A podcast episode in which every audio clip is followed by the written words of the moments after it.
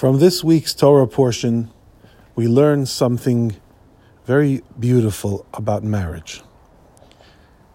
Every marriage needs inspiration. A marriage thrives on inspiration.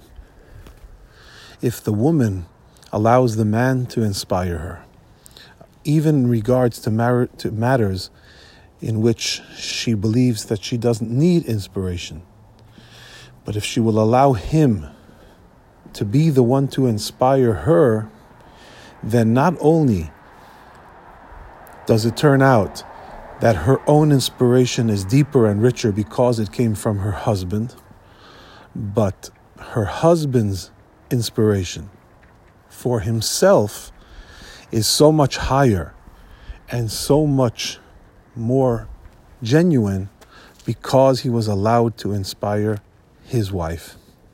He needs to be the inspirer, and that can only happen if she allows him to be that.